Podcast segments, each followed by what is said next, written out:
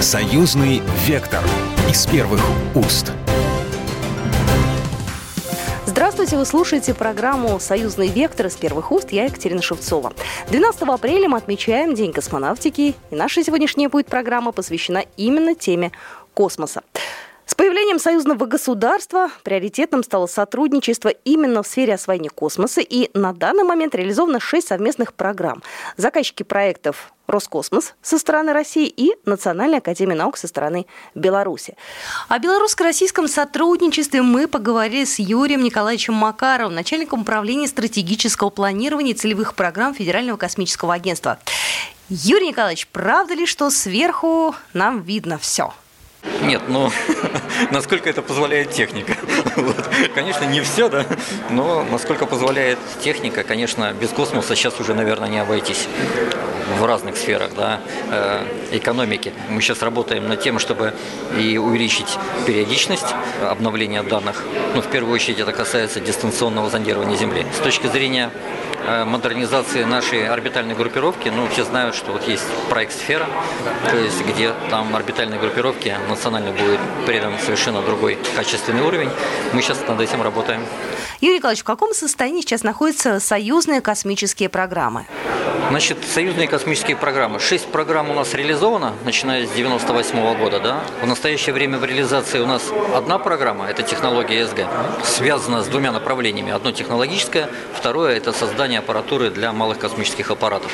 19 ноября постановлением Совмина Союзного государства была утверждена еще одна программа, это интеграция СГ. Э, в рамках этой программы в первую очередь предполагается формирование нормативно-правовой базы гармонизированной российско-белорусской с точки зрения получения и доведения э, информации со спутников ДЗЗ до потребителей. В настоящее время мы э, разрабатываем еще три концепции программ союзного государства. Одна концепция – это комплекс СГ, посвященная э, формированию группировок с большим количеством маломассогабаритных космических аппаратов с распределенными функционалом и ресурсом. Да? Это вот одна программа и еще две программы. Значит, одна из них будет посвящена вопросам, связанным с космическим мониторингом пожаров на территории э, России и Беларуси. И еще была одна материаловедческая программа, это ресурс, ресурс СГ, связанная с формированием целого ряда новых материалов для космической техники. Ну вот спутники, они какие? Какие они решают задачи? И правда ли, что можно увидеть оттуда из космоса все на расстоянии 10 метров? Спутники ДЗЗ не бывают разного назначения. Вот э, та группировка российско-белорусская, которая была сформирована на базе двух аппаратов «Канопус» и белорусского космического аппарата, там были другие задачи. Э, там, значит, э, в многоспектральном диапазоне было разрешение чуть больше, чем там 10 метров, по-моему, 10,8 и 2,1 метра в панхроме. То есть это больше такая обзорная вещь. Юрий Николаевич, как идет и как строится общение с Белорусским космическим агентством? Ну, так как Белорусское космическое агентство функционирует на площадке Национальной академии наук, то вот, говорю, мы сформировали Э, совместную рабочую группу, первое, да, а второе, э, периодически у нас осуществляются рабочие контакты. Вот а, недавно они были, мы там с ними совещались на площадке там Роскосмоса, главкосмоса. Э, как правило, вот рабочая группа, она регулярно собирается не менее двух раз в год для того, чтобы обсудить наши планы, проблемы и выработать некие направления решения проблемных вопросов. Так что там вот очень плотненько. А потом э, проблем никаких нет, всегда на связи. Можно просто переговорить. Юрий Николаевич Макаров был только что у нас в эфире, начальник управления стратегического планирования целевых программ Федерального космического агентства. Ну, а у нас сейчас на связи Петр Александрович Витязь, руководитель аппарата Национальной академии наук Беларуси, академик Национальной академии наук Беларуси, доктор технических наук, профессор, заслуженный деятель наук БССР. Добрый день, здравствуйте. Да, здравствуйте, добрый день. Рад вас слышать. Я вас хотела поздравить с Днем космонавтики. И в России, и в Беларуси этот э, праздник отмечают 12 апреля. Большое спасибо, я тоже вас поздравляю. А, Петр Александрович, скажите мне, пожалуйста, у нас в союзном государстве в нашем шесть э, космических программ. Вы помните ту самую первую 99 -го года союзную программу? Вы помните, как пришли к тому, что действительно нашим академиям наук надо работать вместе? Вот вы помните, что ну, стояло ну, тогда? Конечно, помню, но я помню совсем еще другое. Еще в советское время многие наши институты, и мы работали с различными организациями России. А в 99 году у нас было подписано соглашение с Роскосмосом о сотрудничестве. И вот здесь мы начали активно участвовать уже не только по отдельным э, темам, а подписано было правительственное соглашение о сотрудничестве между э, Роскосмосом и Национальной академией наук. В Беларуси э, Национальная академия наук Э, является ответственной за развитие космических технологий. Нам делегированы такие права, как органов управления. Для этого создана ассоциация э, по космическим технологиям. Мы успешно выполняем как союзным программам напрямую сотрудничество с многими организациями Академии наук, высшей школы и, конечно, с многими институтами Роскосмоса и организациями Роскосмоса. Ну вот в этом году э, Академия наук, Национальная академия наук Беларуси и Роскосмос подписали дополнительное соглашение о расширении орбитальной группировки, и там будет э, все увеличиваться. Можно вот нам рассказать слушателям о том, что это такое? Потому что документы это все сложно, да? Вот как это будет на практике, что это значит? Конечно. Но ну, вы знаете, вот э, в свое время, 22 июля 2012 года, мы вместе, Роскосмос и Национальная академия наук Байконура запустили два спутника – Э, Канопус-В российский и белорусский космический аппарат. Они аналогичные. На основании этого создана группировка с двух спутников. Мы можем управлять и принимать информацию с российской, российской коллеги, с нашего. Это повышает надежность, живучесть всей системы. Но за это время э, мы специализировались по ряду направлений, и в частности по нашему заданию наш Пелин разработал целевую аппаратуру для этих аппаратов выращением 2 метра. Российская Федерация изготовила еще 6 таких спутников на, за этой целевой аппаратурой, несколько другими назначениями. Сейчас на орбите 8 спутников, и, конечно, это уже большая группировка.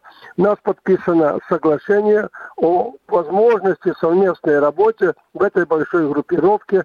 Э, это позволяет нам э, вы знаете, представляете, что один спутник приходит в ту же точку через 16 суток и вращается 16 раз вокруг Земли. А если у нас 8 спутников, вы понимаете, так мы практически каждый день можем получать информацию с космоса для наших потребителей. А вот э, спутники, они, они какого рода информацию поставляют? Вы знаете, ну, прежде всего, есть разные назначения спутников. Спутники связи и спутники дистанционного зондирования Земли. Мы работаем по Мы занимаемся наукой из космоса, изучаем Землю. Фотографируем определенные вот участки, которые нам нужны. То есть мы видим, где что делается и как делается.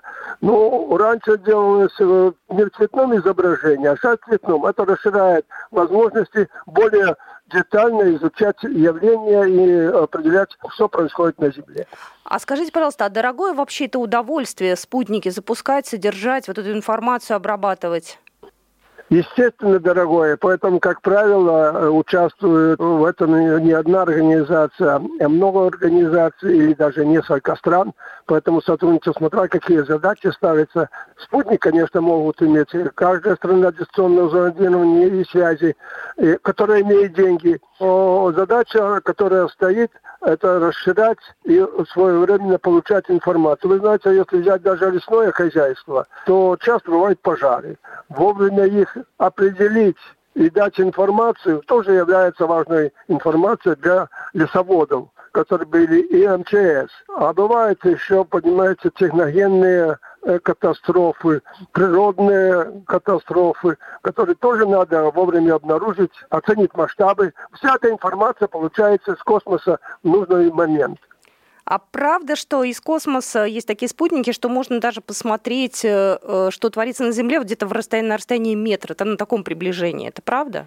Ну, ну, естественно, я вам скажу, что у нас спутник, который сейчас летает, разрешение 2 метра. Ого. Тот спутник, который мы сейчас разрабатываем вместе с Россией, это белорусско-российский спутник будет совместный, он будет иметь разрешение 0,35 метров. То есть 35 сантиметров – это та, та точка, которая начинается а, опознавания предметов на Земле. Так это ж прям можно мое лицо рассмотреть из космоса. Это я правильно понимаю, да? Вплоть до Ну, нюансов. естественно, все, это- все можно, да. А это для разведки нужно или для каких-то других задач? Ну, э, для разведки, и для системы обороны, конечно, используется, но мы используем э, э, космос в мирных целях, поэтому мы в первую очередь используем для земледелия, для картографии, для оценки имущества, для дорожного строительства, для лесоводов, ну, вот для, как говорится, для и в научных целях. Поэтому мы работаем, например, в Беларуси с 11 министерствами ведомствами, которым нужна эта информация. А кто готовит э, для вот этой работы кадров в Беларуси? Какие... э, Ну, вы знаете, во- вот у нас все нам повезло, поскольку вот когда, э, ну как повезло, не повезло то, что, как говорится, распался союз, но повезло в том, что то, ну, были очень квалифицированные специалисты в радио военных в Беларуси. И мы сумели подобрать очень хорошие кадры, которые оканчивали по этому направлению э, Академию Циолковского и многие другие высшие организации, белорусские. Ну и они пришли к нам работать. Мы сформировали очень хорошую команду. Ну и, конечно, договорились с радом университетов, это прежде всего БГУ, это ГУИР, которые готовят кадры специализированные, специальные по направлениям для космических исследований. Поэтому кадры готовим. Россияне тоже так же поступают. И нам удалось не просто вот кадры, а вот создать, как говорится, хороший коллектив российско-белорусский, который работает по этому направлению. Вы слушаете программу «Союзный вектор» из первых уст, а мы продолжим наш эфир буквально через пару минут. Союзный вектор из первых уст. Настоящие люди. Настоящая музыка. Настоящие новости. Радио «Комсомольская правда». Радио про настоящее. Союзный вектор из первых уст. Здравствуйте, вы слушаете программу «Союзный вектор» из первых уст. Меня зовут Екатерина Шевцова, и мы продолжаем наш разговор о космосе. У нас сейчас на связи Петр Александрович Витязь, руководитель аппарата Национальной академии наук Беларуси, академик Национальной академии наук Беларуси, доктор технических наук, профессор, заслуженный деятель наук БССР. А, Петр Александрович, молодых много в этом коллективе, потому что сейчас ну, много действительно возрастных, опытных специалистов, а молодые идут? Ну, Конечно, нас очень много молодых, а потому что мы понимаем прекрасно, что завтрашний день зависит от них. Мы готовим молодые кадры, но я вам скажу, что вы представляете, это нужно работать круглосуточно, принимать информацию, управлять спутником, задавать программы, принимать информацию, ее обрабатывать. У нас создана белорусская космическая система дистанционного зондирования Зем- Земли, которая включает и пункт управления спутником, пункт приема информации, обработки и так далее. И, то есть достаточно много сегодня необходимо и приборов, и людей, которые бы обеспечивали эту деятельность. А насколько та информация, которую вы получаете со спутника, безопасна? В том смысле, что никто ее не может перехватить. Ну, я сейчас такой, наверное, фантастический себе сценарий, да, рисую. Какие-нибудь нехорошие люди из какой-нибудь э, страны, нам не очень дружественные, да, вмешиваются в наш э, рабочий процесс и воруют у нас данные. Это вообще возможно? Ну, вы знаете, э, невозможно ничего нет. Но мы делаем, для того и создается система, чтобы это нельзя было сделать. Поэтому говорят, что надо прежде всего, когда создаются спутники, то они должны на элементной базе своей создаваться, потому что можно запрограммировать различную элементную базу, э, другие программы и получать информацию, ну, нас, или управлять спутником. Поэтому все проверяется, все контролируется и делается такая система, чтобы это делать нельзя. Это хорошо, это приятно. Еще, знаете, вот у меня один вопрос мучит. Он, опять же, ну, день космонавтики, поэтому поговорить об этом, я думаю, можно. Вы э, как-то сказали, что не исключаете, что люди, живущие на Земле, могут быть потомками переселенцев из космоса. Ну, э, понимаете, те- теория есть, знаете, Дарвина, откуда профессор человек, но сейчас есть очень много программ, где показывается, что на нашей планете существовали уже вся жизнь до этого. И мы, как говорится, не первое поколение, которое живем на планете Земля. Поэтому и находят рисунки различные в пещерах, на камнях, которые говорят, что э, где нарисованы спутники, космонавты. Поэтому не исключено, что на нашу Землю приземлились с другой планеты люди, которые создали жизнь на планете Земля. Но это моя личная версия, да. без доказательств. А как к ней коллеги относятся? По-разному. Скажите, пожалуйста, а вы дружите, общаетесь с космонавтами? Вот э, есть Олег Новицкий, белорусский космонавт, который сейчас готовится к очередному полету. Вообще, вот вы белорусских космонавтов других знаете? Вы как-то с ними коммуницируете? Ну, а как же? Не только белорусских, но и российских и многих международных. Мы в 2018 году в Минске провели 31-й конгресс участников полетов космонавтов, на котором присутствовало около 100 космонавтов более чем с 30 стран. Конечно, очень большая делегация была россиян, и не только космонавтов, участников, но и жен космонавтов, которые, к сожалению, уже ушли из жизни. Поэтому мы с ними общаемся. Прежде всего, Коваленок, мой друг, э, который мы очень дружим, но он уже он трижды побывал в полете. Климук, э, очень хороший мой друг один из первых, который полетел от Беларуси, первый полетел в космонавтику, тоже трижды был в космосе. Э, ну, Новицкий два, два раза был, сейчас вот полетит третий раз. Поэтому со всеми мы, они часто бывают у нас, мы дружим, переписываемся, их поздравляем с праздниками, общаемся по мере возможности. Скажите, пожалуйста, а какие-то есть э, вот у вас э, приметы, суеверия, связанные с космосом, какие-то, может быть, интересные истории? Такие, которые, Вы знаете, быть, вот сколько, сколько, я, сколько я не говорил с космонавтом, все они немножко верят в Бога. Ага. Они мне говорят, там не видели его, но в всяком случае с каждым из них э, были очень такие ситуации, где нужно было, говорится, не умом, а на автомате принимать решения в секунды. И они, им это спасало жизнь. Ну, как вольно, и мы на земле часто говорим, ой, Боже, помоги. Ну и иногда получается. Поэтому, конечно, космонавты, как и живые люди, как и многие спортсмены, их могут иметь талисманы, могут иметь приметы, и говорят, вот эта одежда мне, ей везло, я ее буду одевать. Ну, такие случаи есть. Особенно много историй, поэтому рассказывал Гречка, у которого тоже есть определенные белорусские корни. И многие других космонавтов такие высказывания есть. А как отмечать э, будете День космонавтики? Ну, как э, вы знаете, э, хотели отпраздновать по-хорошему и встретиться, и обсудить. И у нас будет восьмой конгресс, но он будет осенью где мы можем отмечать все эти вопросы. Но, к сожалению, вот та, вот болезнь, которая сегодня связана с коронавирусом, она немножко нас заставляет работать онлайн, так же, как и с вами сейчас мы общаемся. Поэтому так и общаемся и с другими. Отменили многие совещания, конференции. Ну, что делать? Такая жизнь. Я думаю, что космонавтам онлайн быть не привыкать. У них это такое состояние Конечно. привычное. Обычно, обычно. Вот на Виске, когда вот был конгресс, нас проходил, он как раз был в космосе, и он прислал нам фотографию прямо на конгресс, и было, мы вот его поздравлял, поздравления заслушали все космонавты, которые были на конгрессе. С ума сойти. Спасибо вам большое, Петр Александрович. Ну, я вам желаю здоровья в первую очередь, бодрости. Ну и чтобы наша космическая отрасль процветала, и российская, и белорусская, и совместная, чтобы все у нас было хорошо. Спасибо большое. Мы работаем, я говорю, и напрямую, и союзным, по союзным программам. Э, э, поэтому, конечно, мы верим в будущее космонавтики, и все будем делать, чтобы она развивалась, укрепляла и работала на благо людей. Спасибо. Спасибо большое. До свидания. До свидания. И я дозвонилась до Олега Новицкого. Олег Новицкий – российский космонавт, член отряда космонавтов научно-исследовательского испытательного центра подготовки космонавтов имени Гагарина.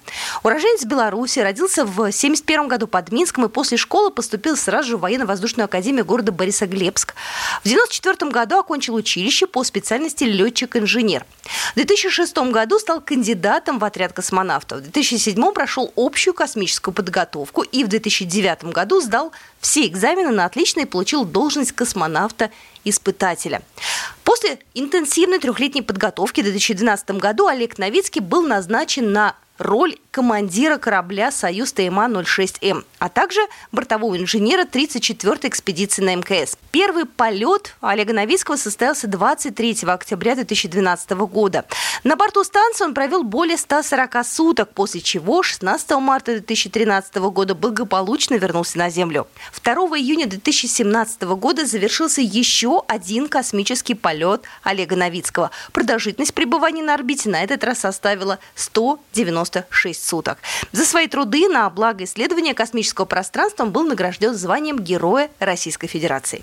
И прямо сейчас у нас в эфире на связи Олег Новицкий. Олег, здравствуйте. Здравствуйте. Олег, ну сейчас из-за опасности распространения коронавируса большинство россиян сидят дома. И, насколько я понимаю, вы с семьей тоже дома. Но это правильная мера, правда же? Скажем так, это необходимая мера, которой надо просто немножко подчиниться, немного потерпеть, вот и все. Я понимаю, что прекрасно никому удовольствия не доставляет, но тем не менее это единственный шанс помочь нашим врачам. Скажите, пожалуйста, а космонавтов врачи каким-то образом по-особому контролируют? Ну, я думаю, просто может быть более жесткие, потому что у нас нет права как-то случайно передать этот вирус, допустим, на орбиту. Поэтому, наверное, наши меры предосторожности более сильные, чем ну, у остальных граждан. Ну, получается, что вы готовитесь уже к третьему своему полету в космос. Мы с вами некоторое время назад встречались, и вы говорили, что очень хотите. Вы были тогда уверены в том, что этот полет на МКС состоится? Я вполне осознанно предполагал, потому что все-таки это профессия, это работа. И нельзя быть одноразовым таким специалистом, чтобы один раз выйти на работу, а потом сидеть дома. Правильно? Ориентировочно могу сказать, что полет где-то рассчитан на сентябрь-октябрь 2021 года. Ну, банальный такой вопрос космонавту, который проводит на орбите долгое время, ну, фактически в изоляции. Как пережить стрессовое время во время самоизоляции? Вот нам сейчас, обычным людям. Ну, я не хотел бы сказать, что это стрессово для людей время. Просто на люди, просто пускай найдут себе занятия, найдут себе работу. Когда я здесь нахожусь в самоизоляции, вот пока я не вышел на подготовку, у меня образовалась куча работы. Мне некогда было лежать на диване. Можно читать книги, можно, можно играть с детьми, можно работать на плюсадном участке, можно ремонтировать квартиру. Работа вокруг нас немерено просто. Пускай составят план работы на следующий день, и потом спокойно его выполняют.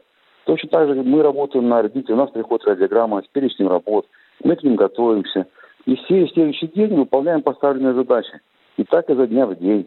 А здесь, по-моему, на Земле условия просто шикарные для самоизоляции – они пускай будут называться условия для саморазвития, самосовершенствования. Это же так просто. Ну а как дела на орбите обстоят? Ведь там же нельзя посмотреть сериал или книгу почитать тогда, когда захочется. Там очень мало свободного времени, понимаете? Все свободное время посвящаем выполнению тех работ, которые мы, ну, скажем так, не обязаны выполнять, но имеем возможность. Поэтому мы стараемся максимум дать ученым возможностей получить какие-то данные с орбиты или, допустим, промышленникам, провести какой-то эксперимент – при котором, скажем так, не нужно организовывать канал связи, не нужно поддержки специалиста. Мы, может, что-то сфотографируем, сбросим на землю какую-то информацию. Мы стараемся по максимуму занять. Вот все, все это время, которое находимся там рабочее, и которое предназначено для отдыха, мы стараемся заняться только рабочими делами. Олег Новицкий, космонавт, был только что у нас в эфире. Ну что же, мы на этом программу заканчиваем. Очень жаль, конечно, что в этом году массовых мероприятий ни в Москве, ни в Минске ко Дню космонавтики все-таки не предусмотрено. Но, тем не менее, очень много онлайн-мероприятий, и соцсети запускают новые виртуальные проекты, и в планетарий московский можно сходить виртуально. Так что вариантов масса. Я желаю вам здоровья, хорошего настроения. С вами была Екатерина Шевцова. Программа произведена по заказу телерадиовещательной организации Союзного государства. Союзный вектор из первых уст ты виноват уж тем, что говоришь по-русски. по-русски. В последнее время случаи притеснения и нападений на национальной почве участились. Прохожие на улице никак не пытались помочь иностранцам и остановить нападавших. Создается образ врага для того, чтобы... Не допустить распространения правды о тех событиях. Что же касается вот бытовой ненависти, то... Я думаю, что, к сожалению, мы еще много что увидим, но нам есть чем ответить. «Национальный вопрос» на радио «Комсомольская правда». По воскресеньям в час дня по московскому времени.